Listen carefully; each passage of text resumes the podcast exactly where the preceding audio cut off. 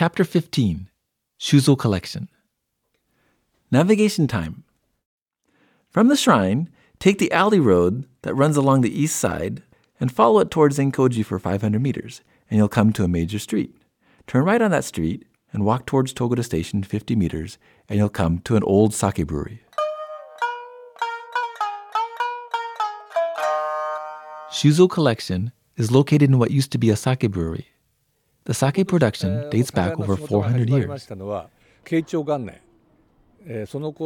In the late 1800s, eh, when the railway was built, the owner of the sake brewery, Sakai Ryunosuke, realized that the source of his livelihood was about to disappear.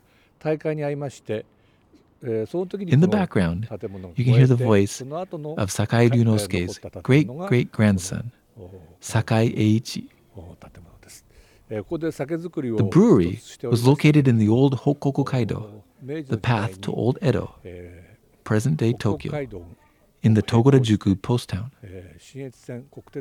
But with the railway coming through, Sakai Ryunosuke realized his livelihood was going to disappear. So he came up with the idea of boring a well for a hot spring. And that was the start of Togura Kamiyamada Onsen. Nowadays, the original thatched roof building is made into a soba restaurant as well as a gift shop, and also on the premises you can take a tour of the old sake making facilities. In addition, there is a stained glass shop and a pottery shop too.